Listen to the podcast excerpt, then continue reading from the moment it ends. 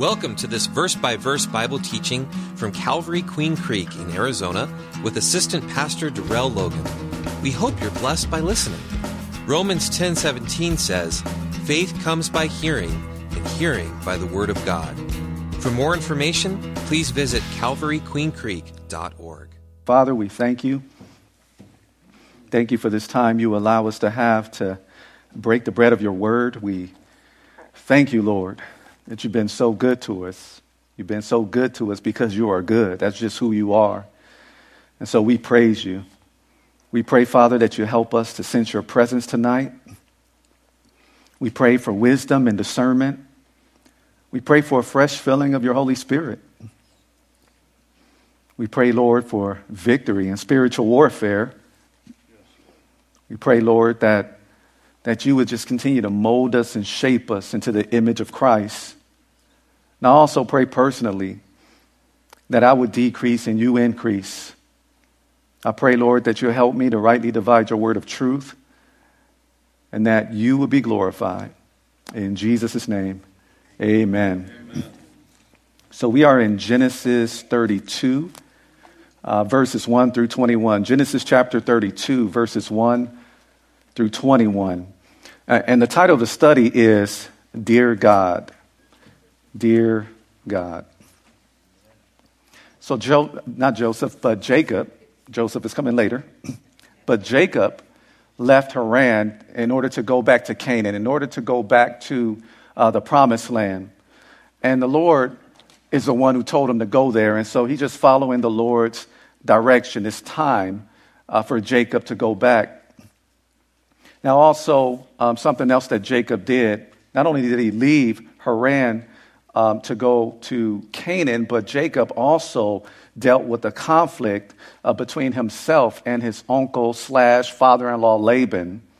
Um, and in this chapter, as we continue to talk about Jacob, um, we're going to see that he's preparing to address a person from his past, a person that he had issues with, or better yet, the person had an issue with him, was at odds with him, and that's none other than his twin brother Esau. And so he is preparing uh, to meet him. And so in verses 1 and 2 in Genesis chapter 32, it says uh, So Jacob went on his way, and the angels of God met him. And when Jacob saw them, he said, This is God's camp. And he called the name of that place Mahanaim, which means double camp or two camps. And so, as Jacob traveled from Mizpah, uh, which is the place where he entered into that covenant with his uncle slash father in law Laban, as he traveled from Mizpah, he again he went on his way to the promised land to Canaan. And on his way there, the Bible tells us here that he saw the angels of God. And so we need to address this. What are angels? Oh, well, first of all, the Bible tells us that angels are spirit beings. They're spirit beings. And some angels are in a fallen state. And we call uh, those angels, we call those in the fallen state uh, demons, and they made their decision once and for all. Therefore, their destination has been sealed once and for all. They made their decision in eternity. And so some angels, like I said, are in a fallen state demons. They rebelled against God along with Satan. But then you have some angels that are not in a fallen state, and these are what we call the holy angels. These are the angels that continue to stick with God and worship Him. And by the way, those angels that fell were one third of God's angels, so there's many more of the holy angels that, that are out there. Another thing we find out from the scriptures about angels is that they were created before the foundation of the earth was laid. So they were created before the foundation of the earth was laid. And you see that in Job uh, chapter 38, verses 4 through 7, where it says that the sons, son, that the sons of God, they, they, you know, sang with joy. So they rejoice um, at that point when they saw this being done. So, again, that's Job 38, verses 4 through 7, created before the foundation of the earth. And another thing that we notice about angels, especially from uh, the Old Testament, is that angels can take on a human body. Uh, for example, we saw angels appear to Abraham. We saw that there were three of them, but one of them, of course, was what we call a Christophany, an Old Testament appearance of Jesus, or some would say a pre incarnate appearance of Jesus in the Old Testament. But the other two were angels who appeared to be men. So they, they, were, they appeared in this human body. And the Bible also tells us when it comes to angels that they are of a higher order of creatures than humans because the Bible says that humans, that is man, we were made a little lower than the angels. And the Bible also tells us in Colossians 1, uh, verse 16, just for as an example, that there are different ranks of angelic beings. And the same goes and the same goes for demonic beings as well. There's these different ranks.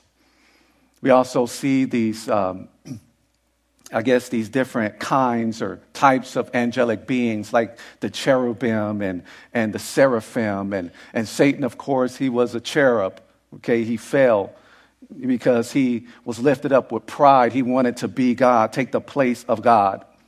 Uh, but for us today as believers, yes, we know that, that angels do exist, and no, we can't see them just with our naked eye unless the Lord um, allows us to see them.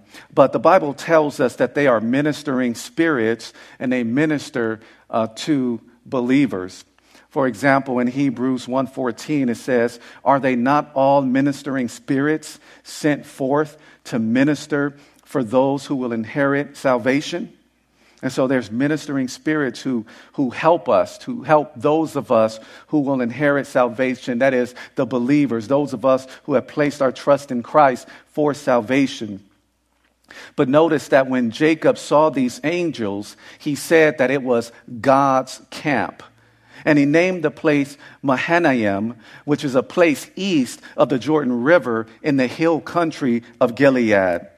And so we see that because angels are there, uh, which means that, okay, God is watching. So therefore, this must be God's camp.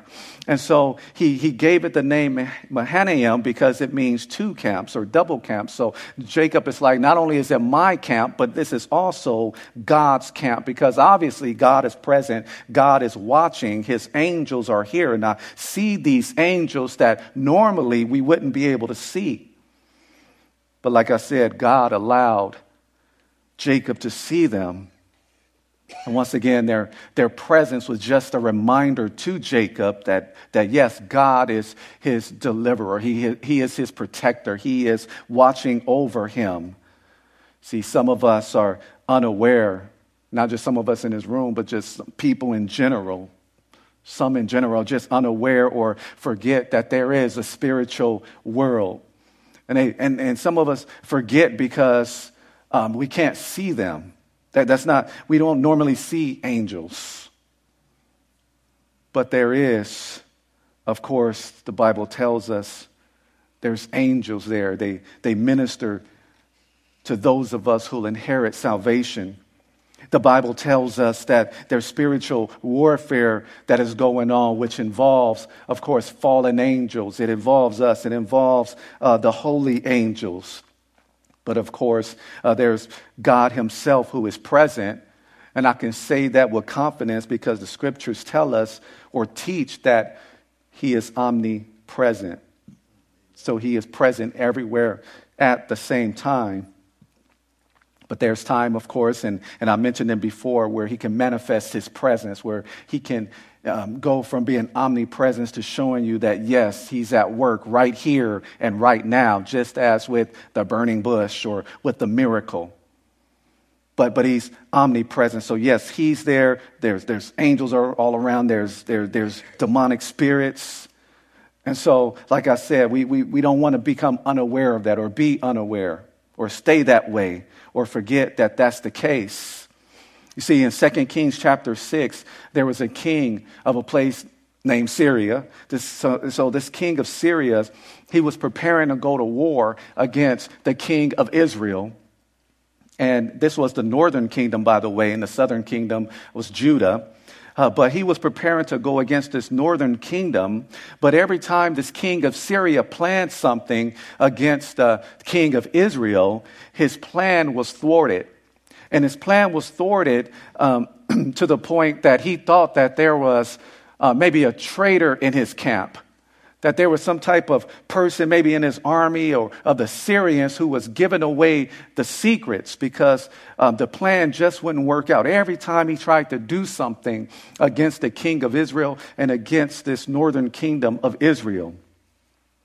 And so he began to question, okay, who's the traitor? Just putting it in my own words. But, but somebody made it known to him. I believe it was one of his servants. They made it known to him that there is this prophet, this man of God in Israel. His name is Elisha. And he can tell you things that you've said in your bedroom. And that's only because the Lord was revealing it to him. And so, pretty much, he, he told on Elisha that, that, hey, he is the one who is sharing these secrets, these war secrets with the king of Israel. Therefore, none of your plans, king of Syria, are working. And so, this king of Syria, now that he identified the culprit, so to speak, he, he sent horses, chariots, and a great army to Dothan, and, and he surrounded the city just to get Elisha. And so we see in 2 Kings uh, chapter 6, uh, verses 15 and 18, uh, uh, a set of scriptures, and they're very interesting. It says, And when the servant of the man of God arose early and went out, the man of God being Elisha, it says, There was an army surrounding the city with horses and chariots. And his servant said to him, that is Elisha, Alas, my master, what shall we do? And so Elisha answered, Do not fear for those who are with us are more than those who are with them.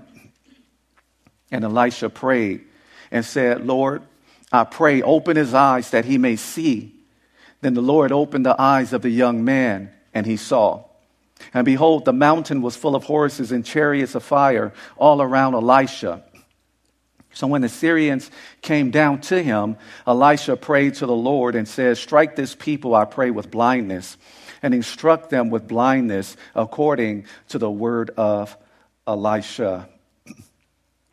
And so, and so notice that there was more with them than was with the other side. And so that's something we need to consider. That's something that we need to remember when it seems that everyone else and all else is against us. That first and foremost, we have the Lord who is with us and it is the Lord who will never forsake us.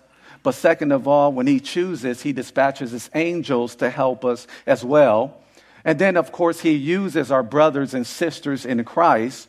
And so we too need to remember that there are more with us than against us. But most importantly, just to bring you back to it, I want you to just remember that if God is all you have, then God is all you need. And so the bottom line is, is, is, that we need to remember that wherever we are or wherever we're going, we are not alone. Because remember, God is there. He is watching over us, just like how he was watching over Jacob in this narrative. in verses 3 through 5, it says, Then Jacob sent messengers before him to Esau, his brother, in the land of Seir, the country or the land of Edom and Edom, by the way, is an area that is south of the Dead Sea. Edom, if you recall, is another name for Esau. Again, Jacob's twin brother, twin older brother. And Edom actually means red. And it reminds us of when um, Esau sold his birthright to Jacob for some red stew. And it also reminds us of the fact that when Esau was born, he came out red and hairy. And so Esau, Edom is the same, same person. Um, the land of Edom, the territory of Edom, came from Esau. And it says in verse 4 and he commanded them Speaking of Jacob, he commanded his messenger, saying, Speak this way to my lord Esau. Thus your servant Jacob says, I have dwelt with Laban and stayed there until now. I have oxen, donkeys, flocks, and male and female servants, and I have sent to tell my Lord that I may find favor or grace and kindness in your sight. And so, first of all, we need to understand that Jacob actually has the preeminence over his twin brother Esau, even though Jacob is the younger brother. And that's because God said that the older is going to serve the younger. Way back in Genesis chapter 25. In fact, um, Isaac, in his prayer uh, of blessing over Jacob, even said as much, although Isaac thought he was praying for Esau. But of course, we know the deception there that was played. We know that Jacob had pretended to be Esau, but, but whatever the um, point is, just want to remind you that whatever Esau or Isaac prayed and uh, whatever God said back in Genesis 25, it, was the same thing that the older, that is Esau, shall serve the younger. Jacob is going to serve over all of his brethren. And so here we see that uh, in those verses, we, we can notice that uh, Jacob is calling Esau Lord or Master. And so we see that this man of God is, is demonstrating some humility as he is referring to his brother in that way, even though he has the birthright, even though he has the blessings. And he received those things technically before he was even born or had done anything good or bad. The same goes for Esau. It was, it was God's plan. And so Jacob, again, he didn't even have to, um, he didn't have to be deceptive in getting these things. But even though he had that, here you see him demonstrating humility, addressing his brother who is supposed to be serving him as his master. You see, Jacob left home as someone who had deceived his father uh, but then made his way back home for, from Haran as someone who had experienced deception himself. He, he's someone who's experienced a friendly face in Laban, that is, at first, and that friendly face had eventually turned hostile toward him, it soured on him. And so, Jacob, in other words, he experienced some things while he was away from home, from Canaan.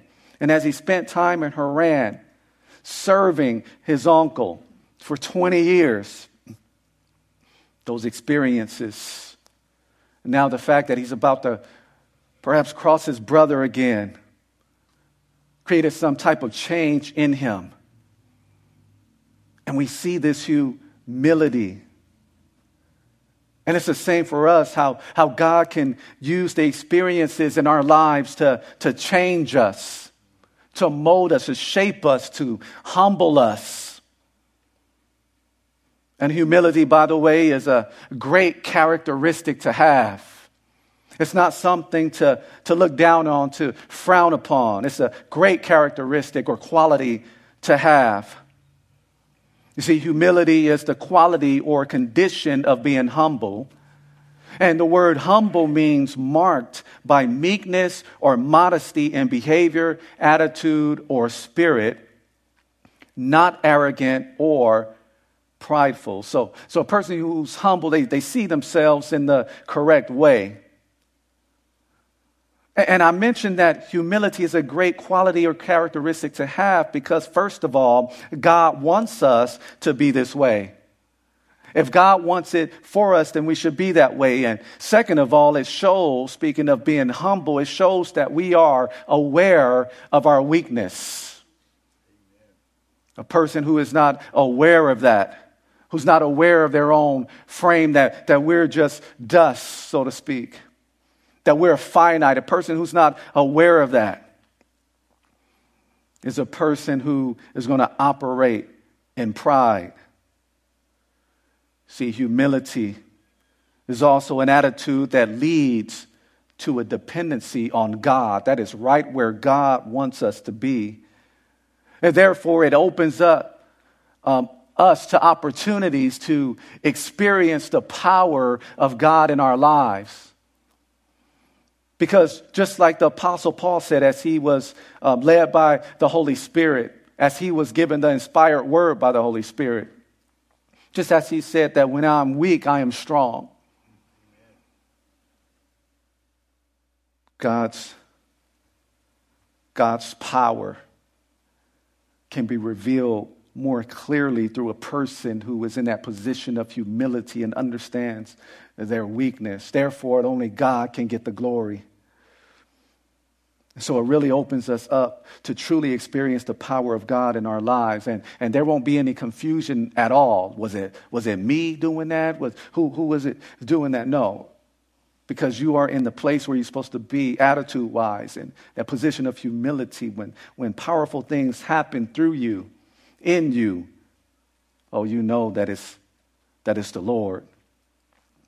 But the, but the fifth thing, or the fifth reason that humility is a great characteristic to have, is that um, it also opens us up to receive grace from God. As it tells us in, in James 4 6, it, it says that God resists, He opposes the proud, but He gives grace to the humble.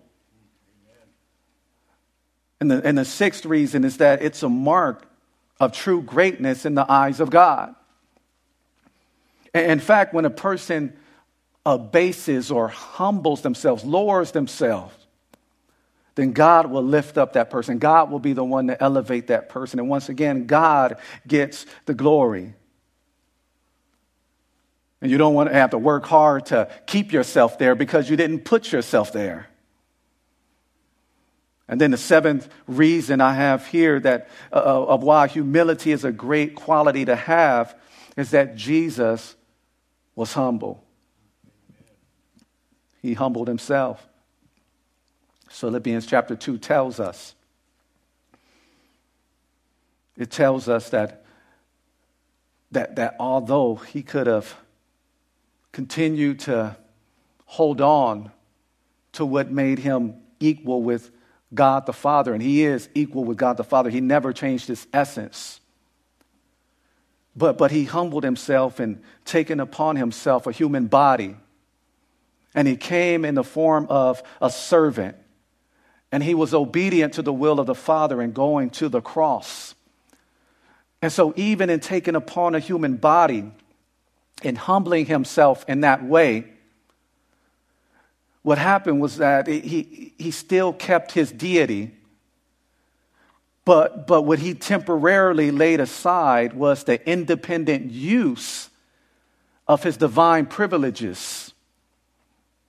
And so, yes, there were times where the Father allowed him to use his omniscience. And so there, there were some times where, where Jesus would say that he doesn't, he doesn't need to, for, for anybody to tell him anything about man because he already knew what was in man's heart. And there were times where he said he didn't know when he was going to come back because he voluntarily and temporarily laid aside the, the, the independent use of his divine privileges because he's humbled himself. But it did not mess with his essence. He continued to remain God, but now he's God who took upon a human body, fully God, fully man. We saw his humility. Uh, this is an example to follow, a seventh reason, once again, uh, for us to, to see how humility is a great characteristic to have because we are being, in other words, Christ like, following the example of our Savior and Lord. In verses 6 through 8, it says, Then the messengers returned to Jacob, and this is what they said. They said, uh, We came to your brother Esau, and he also is coming to meet you, and 400 men are with him. And so Jacob was greatly afraid and distressed, and he divided the people that were with him and the flocks and the herds and camels into two companies or groups. And he said, If Esau comes to the one company and attacks it, then the other company which is left will escape. And so, although Jacob had sent a message of peace through some messengers to Esau, it seems as though Esau is coming with war on his mind. That's what it appears to be with him coming with these 400 men. And now, according to Jacob's memory, you have to be mindful of the fact that the last thing he heard about his brother Esau 20 years ago was that he wanted to kill Jacob. So that's the last thing he's heard. That's, that's all he knows about his brother, the latest news he's heard about him. And so you can only imagine what's going on through his mind. And, but yet and still, we, we see that Jacob, that, that he is operating in fear.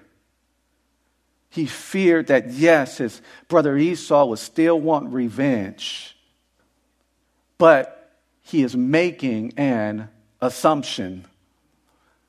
And by the way, in regard to us, there are many things that we are afraid of, but they're not actually based on facts. But, but they're based on what we think or what we have been told. But instead, God wants us to turn our focus. He, he wants us to turn our attention to Him. Because the Bible, in fact, does say that God has not given us a spirit of fear, as it says in 2 Timothy 1 7. It says that He has not given us a spirit of fear, but what, of what? Of power and of love and of a sound mind. And so, through the Holy Spirit, God has given us power. He's given us power to serve. He, he's given us power to witness. He's given us power to, to live the lives that He wants us to live, the Christ like lives that He wants for us. He's given us power to overcome struggles in our lives. He, he's given us power. He's given us love to love the way we ought to love. He, he's given us also a sound mind, which the word sound could mean calm or self control. So he has given us a calm, self controlled mind that makes good judgment. That is through his Holy Spirit. He has not given us a spirit of fear. And so if God has not given that to us, then it must come from a different source and we're just biting on it. We're just biting on that bait. But, but unfortunately, we, eh, we live in a world where uh, we have some politicians and some uh, news media and social media personalities and so called experts and, and even people in an entertainment industry. We, unfortunately, we, we have people to promote information that is not based on facts. It's not based on quote unquote true science, which would be based on, if it were real science, it would be based on something that's observable and it would be based on inf- investigation and evidence. And, and so you start from the facts and you work from there and you don't add your propaganda, you don't add your beliefs to it. You, you just see the evidence that's there and you present the facts. But unfortunately, that's not what we have been seeing. It's not based on what's really going on. It's not even based, more importantly, on the Word of God, but yet and still there's politicians and social media folks and, and, and news media folks. They putting out information and it's false and it's stirring up fear, promoting fear in people, and people are biting on it. Hook, line, and sinker. See, the enemy is using them to promote fear and to move you from the position you should be in, which is a position of faith. You see, what happens is fear causes us to plot or do some irrational things. And so, what we see here, just getting back to the narrative, we, we see that um, this Jacob is operating from fear, not faith, as he's dividing the flocks and herds, and, and he has this plan in place.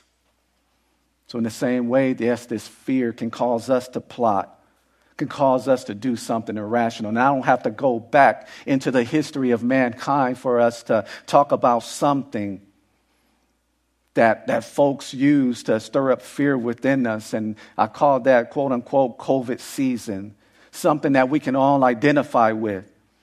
You know, in 2020, I, you know, when, when there were no people in here, whether it's on a Wednesday or Sunday, uh, whoever taught, whether it's me, Pastor Al, Pastor Jim, we, we had to talk to that camera. So for a long time, even when people came back, I was still talking to the camera because the room was empty. We, we had the worship team here and maybe one, you know, it's probably a total of four people in here.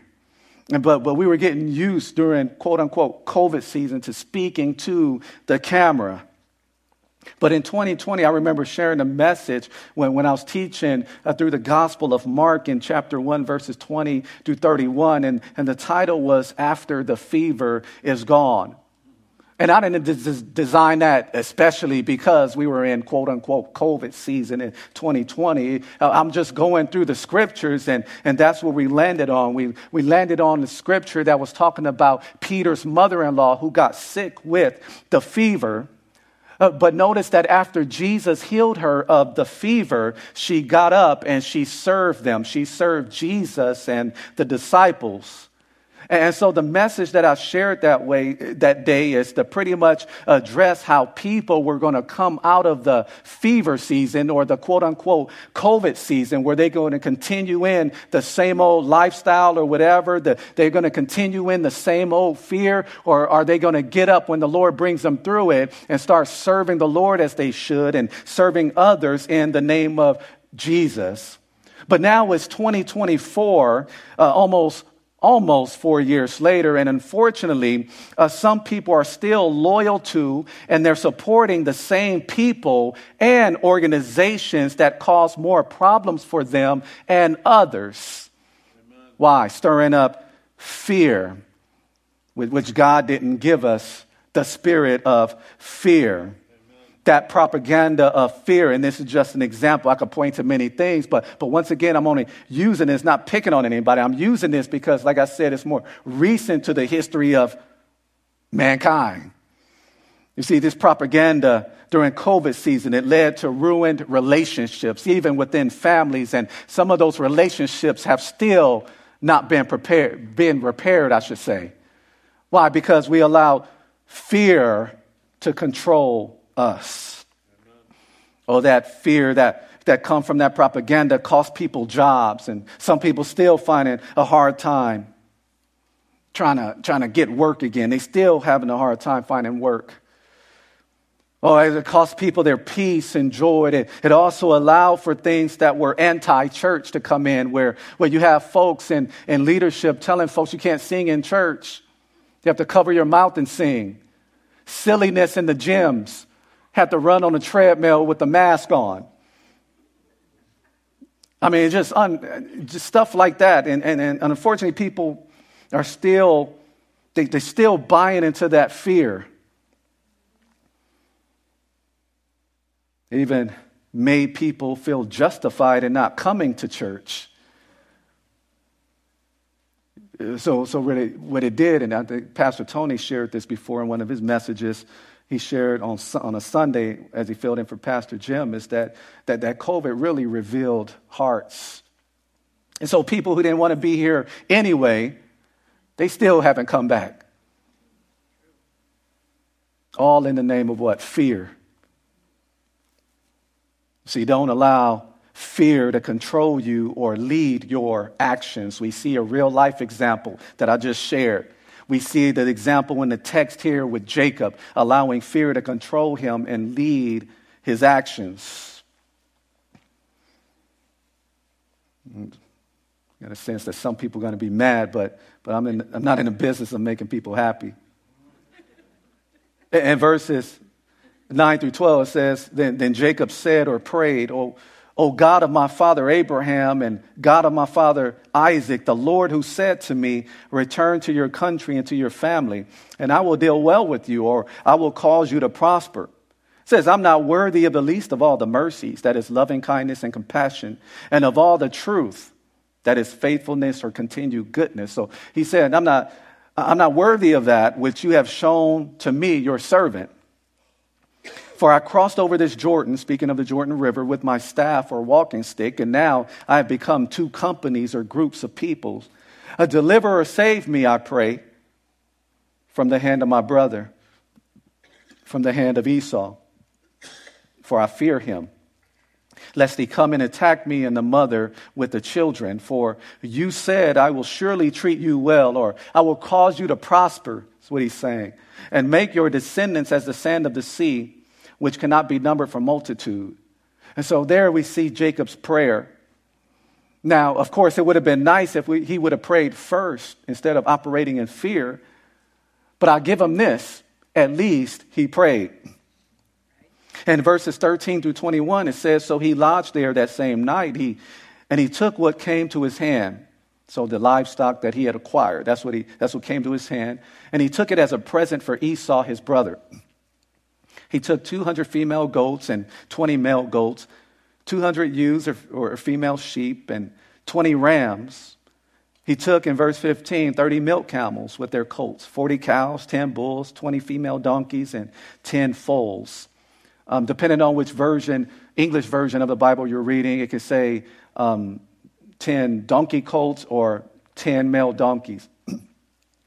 In verse 16, it says, Then he delivered them to the hand of his servants. Every drove by itself. And he said to his servants, Pass over before me and put some distance between successive droves. And he commanded the first one, saying, When Esau, my brother, meets you and asks you, saying, To whom do you belong and where are you going? Whose are these in front of you? Then you shall say, They are your servant Jacob's. It is a present sent to my Lord or master Esau. And behold, he's also behind us, speaking of Jacob. And so he commanded the second, the third, and all who followed the drove, saying, In this manner you shall speak to Esau when you find him. And also say, Be sure to say, Behold, your servant Jacob is behind us. For he said, that is to himself, or you could say he thought to himself, I will appease him with the present that goes before me. And afterwards, I will see his face. I'll see my brother's face. And perhaps, just maybe, he will accept me.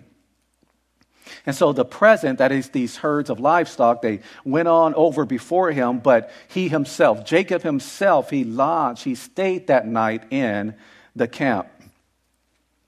So even after that prayer, yes, we can see that, that Jacob still did not totally trust the Lord. He continued to plot, we see, even after he prayed. He sent these gifts to his brother Esau, hoping that he would forgive him before they had that face to face meeting. And what it looks like here, based on the scripture, is that Jacob divided the gifts to Esau. It looks like these were maybe five separate droves. And so the first drove uh, of animals, or it would have been the goats, then the second, the sheep, and he had distance in between each drove and then the camels, and then he sent the cattle. And so, the, in other words, the, the, the cows and the, um, and the bulls, he, he sent them. And then you see, lastly, he sent the, the donkey. So it looks like he sent maybe five different droves with, with, with significant space in between them. And every time um, Esau, and this was the plan, every time Esau saw a drove and asked who they belonged to, you know, they were supposed to, to tell him that they, these are Jacob's, your servants. You know, this is a present for you. And your servant Jacob, eh, he's, he's behind us, by the way. And so each drove of animals that came before him was, is almost like was intended to soften him up. So, so when he finally got to Jacob and had that face to face meeting, and maybe he would be at the point to embrace him and forgive him, to accept him. And, so, you know, not only was Jacob fearful, but obviously we see that he was regretful of his past deception, which he didn't have to be deceptive because, as I mentioned earlier in the study, the, the birthright and the blessings belonged to Jacob anyway because God said so even before they were born. But, but despite Jacob not totally trusting God, and it's not like we don't have that issue at times. So I know we have lapses of faith. And so I'm just presenting the facts. I'm not looking down on Jacob or anything like that. I don't want you to do that. But, but I want you to learn from what he went through. And so I, I don't want to make it seem like I'm looking down on him because, like I said, we do have lapses of faith, unfortunately. Hopefully, we're getting better with that. But, but although he was in that place of not totally trusting God, what I do admire is the fact that he wanted to make things right. He, he wanted to make amends with his brother, his twin brother Esau. And even for us, if possible, we, we, we should want to have peace with others as well that we are at odds with currently. And yes, it may involve us apologizing or even forgiving others, but, but it's biblical. Romans 12, 18 says, um, if it is possible, as much as depends upon you, live peaceably with all men. If it is possible. In other words, you do your part. Do your part. Try to live peaceably with all men. We, we can't control what other people do. And, And here we see Jacob is trying to do that. So I do give him credit for that. And that's something for us to, to learn as well. Not only through his examples, but you see a New Testament scripture there. It supports that thought. But as you see during his travels, Jacob knew that he would cross his brother's path. And his fear of Esau. Notice this, because we're going to talk about prayer a little bit. Notice that his fear of Esau prompted him to pray. So, in this study that's entitled Dear God, we, we can actually pick up some prayer points from Jacob's prayer. And the first prayer point that we can see in regard to Jacob's prayer can be found in verse 9. Because in verse 9 of Genesis 32, we see that Jacob made sure that he was addressing the, the real God, the true and the living God. He's not addressing any God, but, but he's addressing the God of his, uh, of his father Abraham, who's really is his grandfather, and, and the God of his father Isaac. He's addressing the same God who spoke to him in that dream. That same God who also told him to return to his country and to his family, and I will deal well with you. He was specific in which God he was addressing. And so this is something that we can learn from in our prayers. And so I do want to make sure that you know we're not going to cover every single last point of prayer, but just the prayer points that we get in this particular study from Jacob's prayer. So I want to throw that out to you. That way you don't come afterward and say, Pastor Darrell, you missed that. And we were only addressing the points we see here in the text. And so, as we pray, we want to make sure that we are addressing the true and the living God. And praise God. I know, I know most of you now, know you serve the true and the living God. You have a relationship with Him through trust, through faith in Jesus Christ. And so you are praying to the God of the Bible. And when I say the God of the Bible, I'm talking about the God that the Bible speaks of. I'm talking about the God who inspired the Bible. The words that we are reading, that we're talking about tonight, these are breathed out by God, and it was given to men that God set aside to write them down. We are addressing the true and the living God. We are addressing the same God, the God of Abraham, the God of Isaac, the God of Jacob. We are addressing the great I am tonight. That is the God we are worshiping. That is the God we pray to. The same God of Paul, the same God that Peter worshiped, the, the same God that the other apostles in the Bible, in the book of Acts worship. We are praying and we are to address that God, this God of the Bible. So so, that's prayer point number one. You see, prayer point number two that we get from the study can be found in Genesis chapter 32, uh, verse 10a. So, in other words, the first part of that verse. Because there we see that Jacob stated that I am not worthy of the least of all the mercies. I'm not worthy, God, of the loving kindness and compassion. And I'm not worthy of all the truth, the faithfulness, or your continual goodness, which you have showed to me, the one who serves you. And so he is approaching God with humility. And by the way, other great men of the Bible understood this how to approach the God of the Bible with humility. You see, after the Lord made it known to Abraham, Jacob's grandfather, about the sin of Sodom and Gomorrah, after God made it known to him that, that Sodom and Gomorrah were in the crosshair of judgment, Abraham began to check with the Lord about how many righteous people it would take for him to um, spare the city from judgment because his nephew Lot, by the way, was in Sodom. That's where he lived. And in his conversation with the Lord, Genesis 18 27 says, Then Abraham answered and said, Indeed, I am but dust and ashes, have taken it upon myself to speak with the Lord. And he proceeded to, to ask the Lord. So he went from 50. What if 50 are righteous in the city? Will you destroy it? The Lord said, No. Well, then he said, uh, then uh, indeed I am who I am but dust and ashes. I've taken it upon myself to speak to the Lord. How about 45? And he kept going down. But notice how he, Abraham, how he approached the Lord in humility.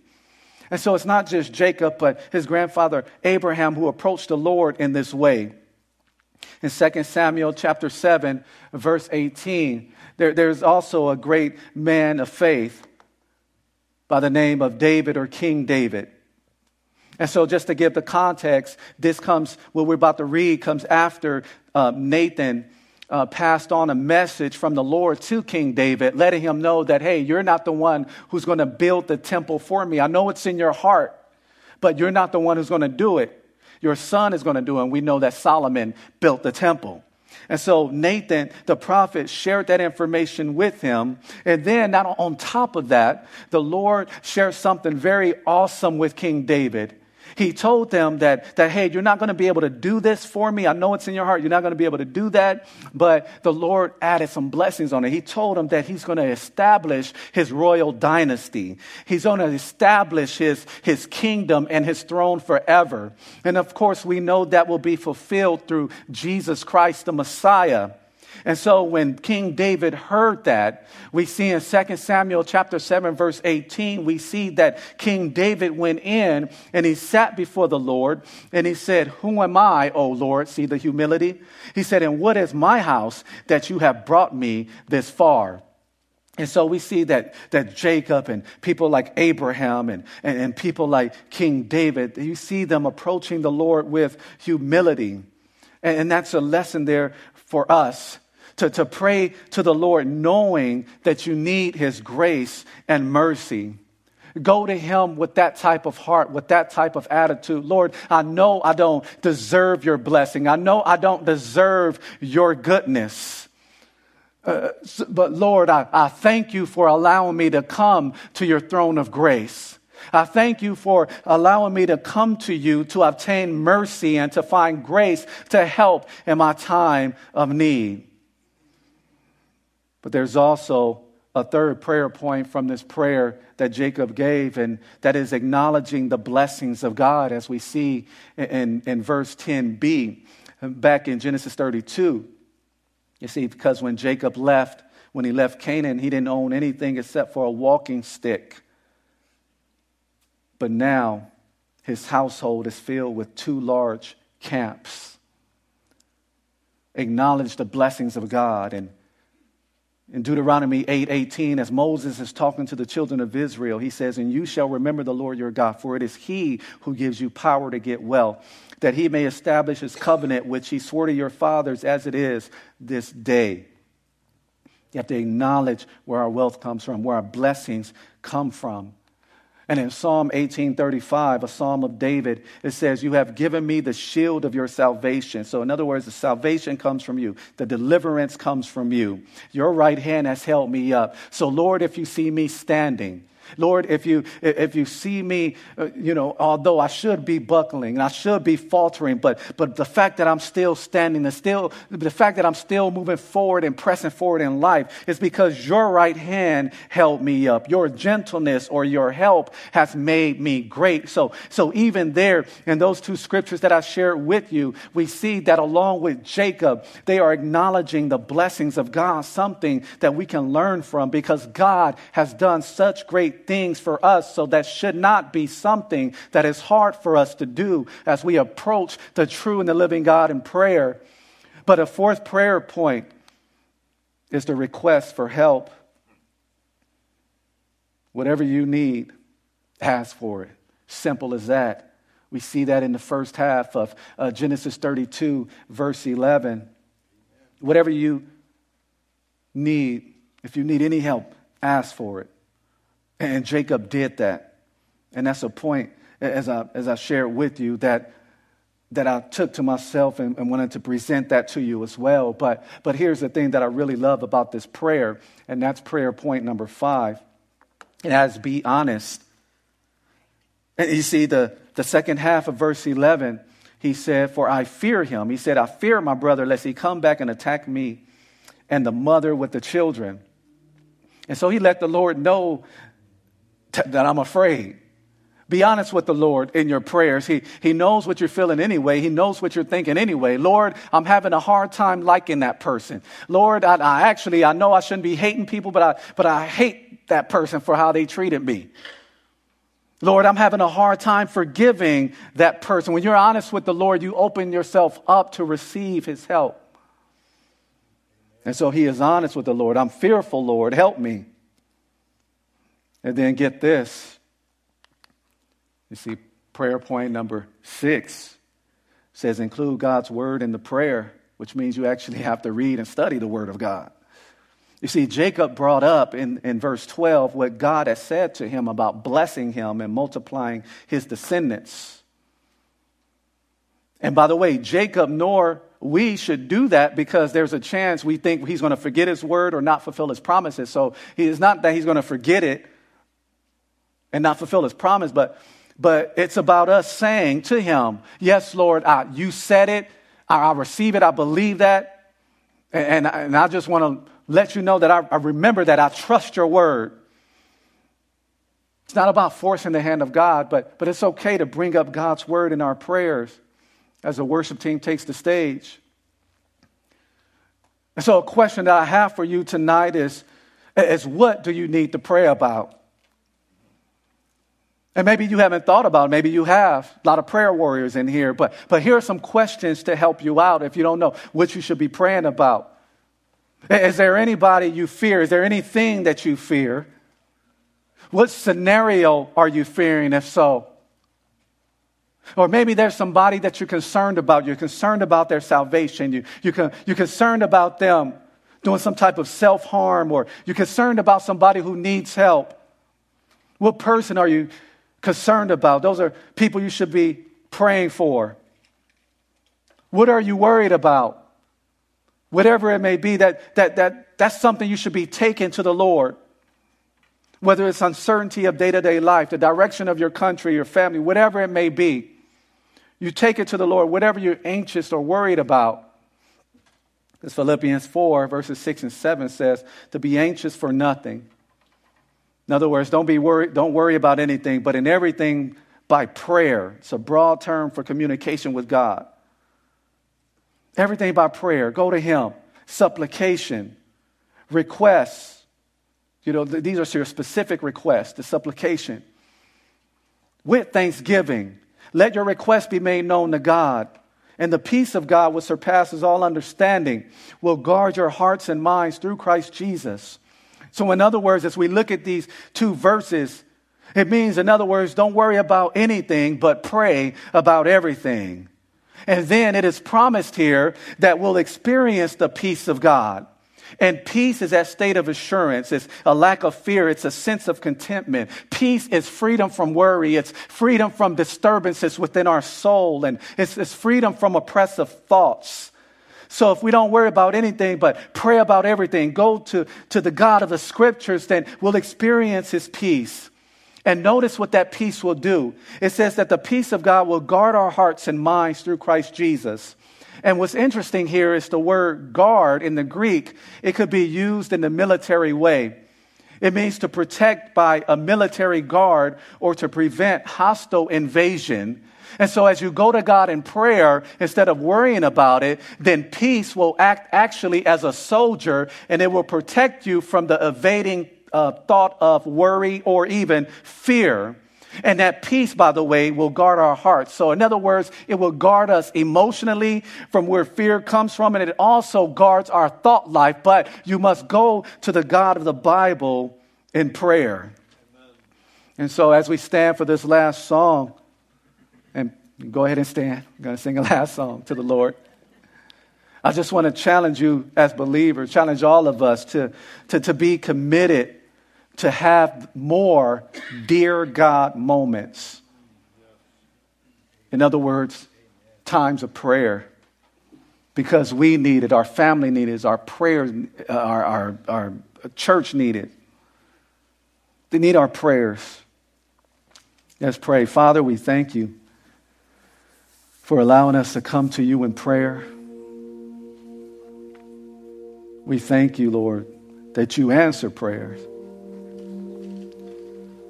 We do pray, Father, for forgiveness for those times that we haven't trusted in you, but instead we operated in fear and worry. But Lord, tonight, help us to be more committed to taking everything to you in prayer instead of being anxious or fearful. And Lord God, I pray for anybody who doesn't have a personal relationship with you. I pray for them to be drawn to Jesus. I pray for the spiritual blinders to be lifted. May you equip us. May you use us this week as believers for your glory. In Jesus' name, amen. Thank you for listening to this teaching from God's Word. If you have any questions, would like to request prayer, or want more information about our church and how you can experience the love and hope of Jesus Christ in your life, please visit calvaryqueencreek.org.